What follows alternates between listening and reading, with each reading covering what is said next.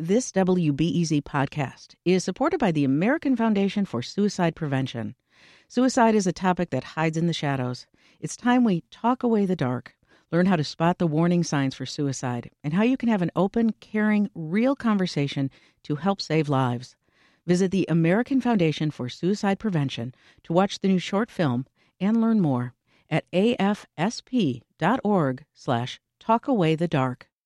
Think on your feet for our Fast and Curious 5K, a one of a kind race hosted by WBEZ and the Chicago Sun-Times on Saturday, July 27th at Humboldt Park. More info and early bird registration at wbez.org/events. When were the what schools? Uh, Who decides what the next? Where's that story? Why they keep the loop? What is this? It's Curious City. Where WBEZ answers your questions about Chicago, the region, and its people. Hi, I'm Chris Bentley, a reporter with Curious City. And I'm Jen Masengarb of the Chicago Architecture Foundation. We've got a great question about a historical mystery of sorts. But first, do you ever wonder how cab drivers learn their way around the city? Chicago cabbies like Osman Jama, who emigrated from Somalia 14 years ago, don't need a GPS to get around. Like in Chicago, it's 800 north. North Avenue, is 1600 north. Fullerton, 2400 north. Diversey 28. Belmont, 32. Okay, this story is not about taxis. It's actually about architectural and urban history. But there's a surprising connection there that'll make sense soon. First, let's meet our question askers. I'm Paul Tobin. Jessica Fish. All right, are you two married? We, we will, will, be in, in August. August. They bought an old house in the Edgewater neighborhood last year, and they've been fixing it up since. But they discovered something odd about the address displayed on their siding. These are the pieces of siding from the house before we started renovating it, and it was underneath the vinyl siding that was here before. And it shows our current house number, which is very visible, but then two boards below, there's a sort of a ghosted, painted over paint. What's the old number? It's 615. And now you're 1761. That's right, yeah. well, the question I guess we had is where did the old number come from and why did they renumber the streets? And when did they change it? Yeah. yeah. We want to know like when we went from 615 to 1761. Answering the when is easy. September 1st, 1909. That's when an unsung hero of urban planning standardized street names and addresses throughout the city. And that's where homeowners Tobin and Fish connect to that cab driver, Osman Jama.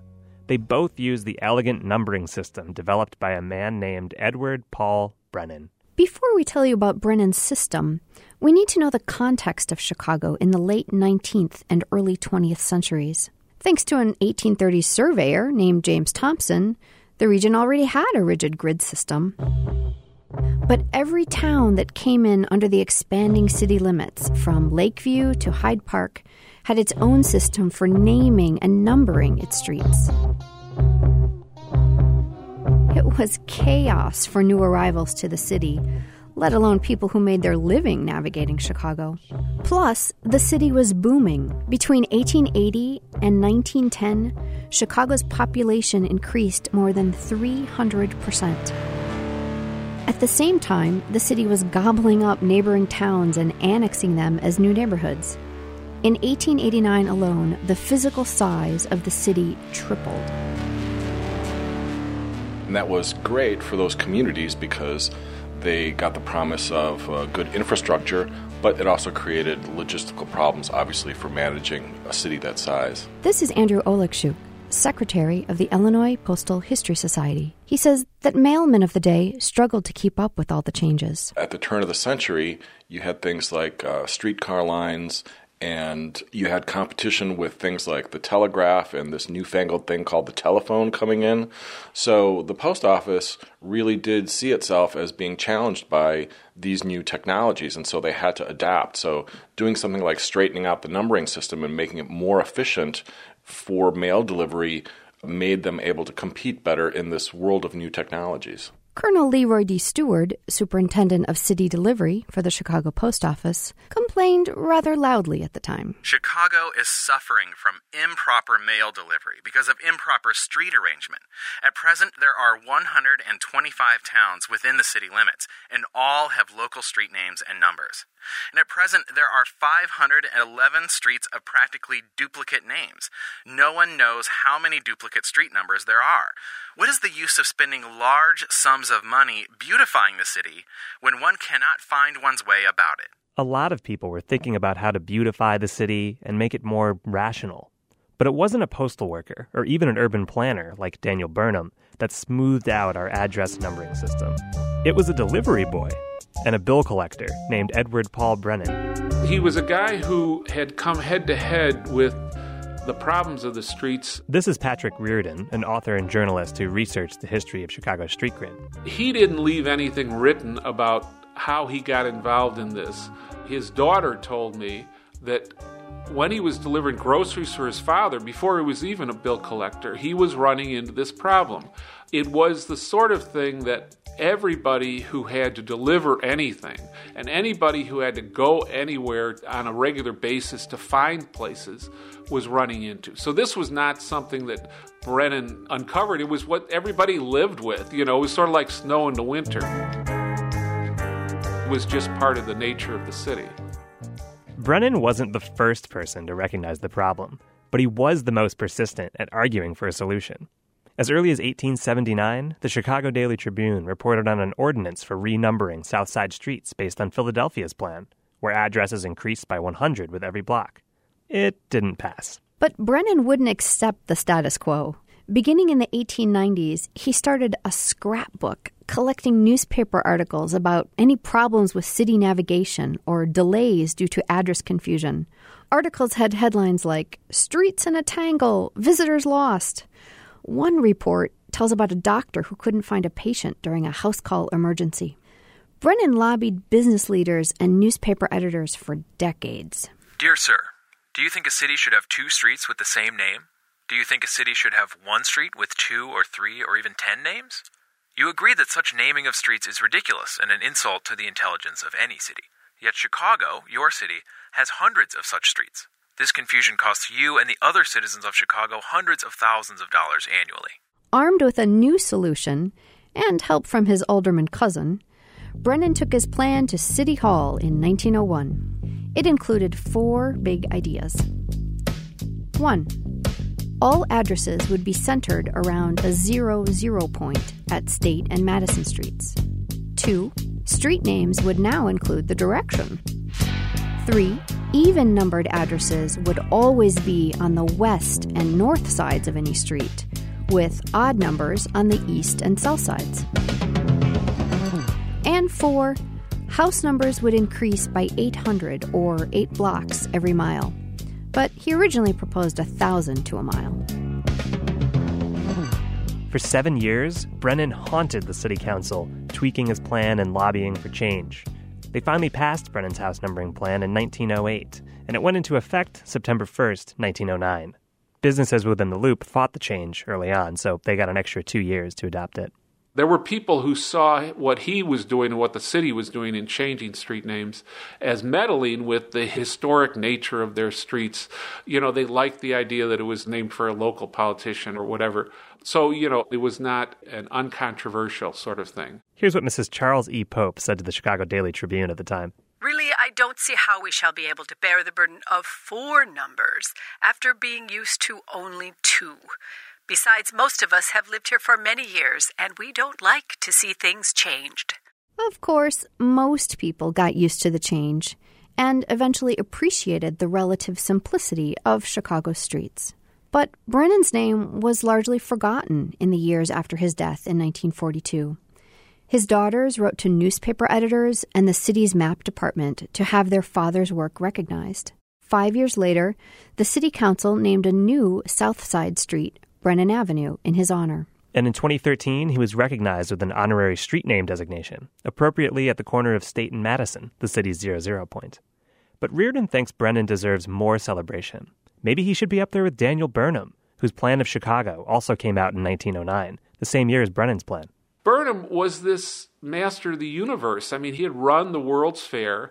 As a an architect, he had uh, designed the Flatiron Building in New York. You know, he's no slouch. Then he does the plans for, of Chicago. I mean, he is a, a really big guy. Brennan is just a, a little bill collector, building superintendent. Burnham had the plan of Chicago, which was set up to change the physical landscape of the city. Edward Brennan changed the mental landscape of the city. And more than a century later, Chicagoans still navigate that mental landscape, counting out from a central zero zero point at State and Madison. That's where we meet Raphael Nash. He was born in the Austin neighborhood, but now he lives in Hyde Park. He had to learn Brennan's system, even if he didn't know it was Brennan's. And so you're like 5,600 south something? Yeah, I'm 50, yeah, 5,100 south. Do you know how many miles you are south of, of the loop, roughly? I'm trying to do the math. Give me one second, because I think it's like eight blocks per mile, right? That's so right. 51 divided by eight, so roughly about seven, six, six and a half, seven. This is great. So you know the system. I, I, it's taken me 34 years, but yeah. Even now that you have a GPS, you still use it? Yeah. How? Like, why not just use the GPS? Uh, because sometimes I'm driving and I don't need to be fumbling with the phone or anything. So I just look up and pay attention to the number. If I know, like, I have to be at 5701 South or whatever. Now, he knows who to thank for that. Thank you, Mr. Brennan. Reporting today came from me, Chris Bentley. And me, Jen Masengarb. Thanks to all the questioners who wrote us about street addresses, including Paul Tobin. He says if Chicago ever reworks its street address numbers, he could live with that.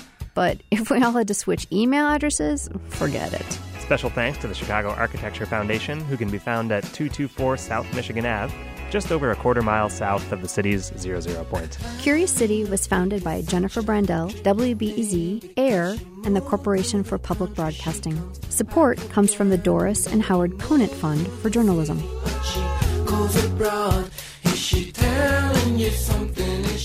Curious City on WBEZ is supported by New Belgium Brewing, which believes some of our best and most memorable times come from slowing down, taking it easy, and letting it all sink in.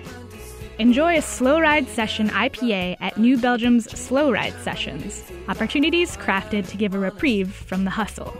New Belgium and Good Beer Hunting are partnering with Chicago's best artisans and makers to share their practices in intimate, hands on sessions, giving folks a chance to check out from their day to day and enjoy learning something meaningful over a few beers.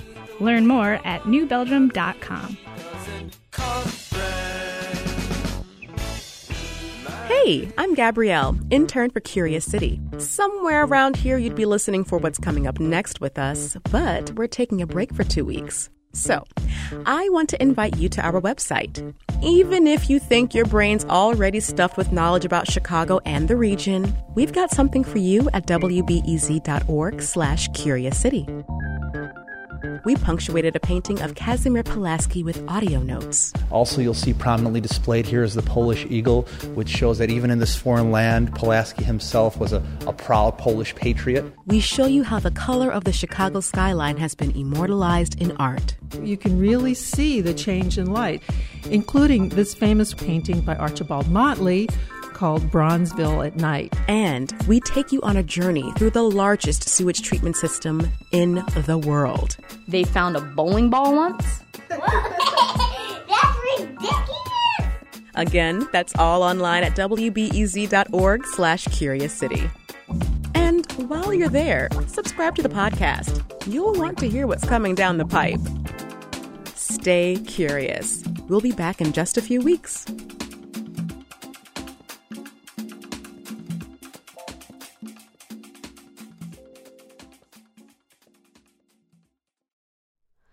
Hi, it's Terry Gross, the host of Fresh Air. We bring you in depth, long form interviews with actors, directors, musicians, authors, journalists, and more. Listen to our Peabody Award winning Fresh Air podcast from WHYY and NPR. Thanks for listening to the news live on WBEZ and NPR.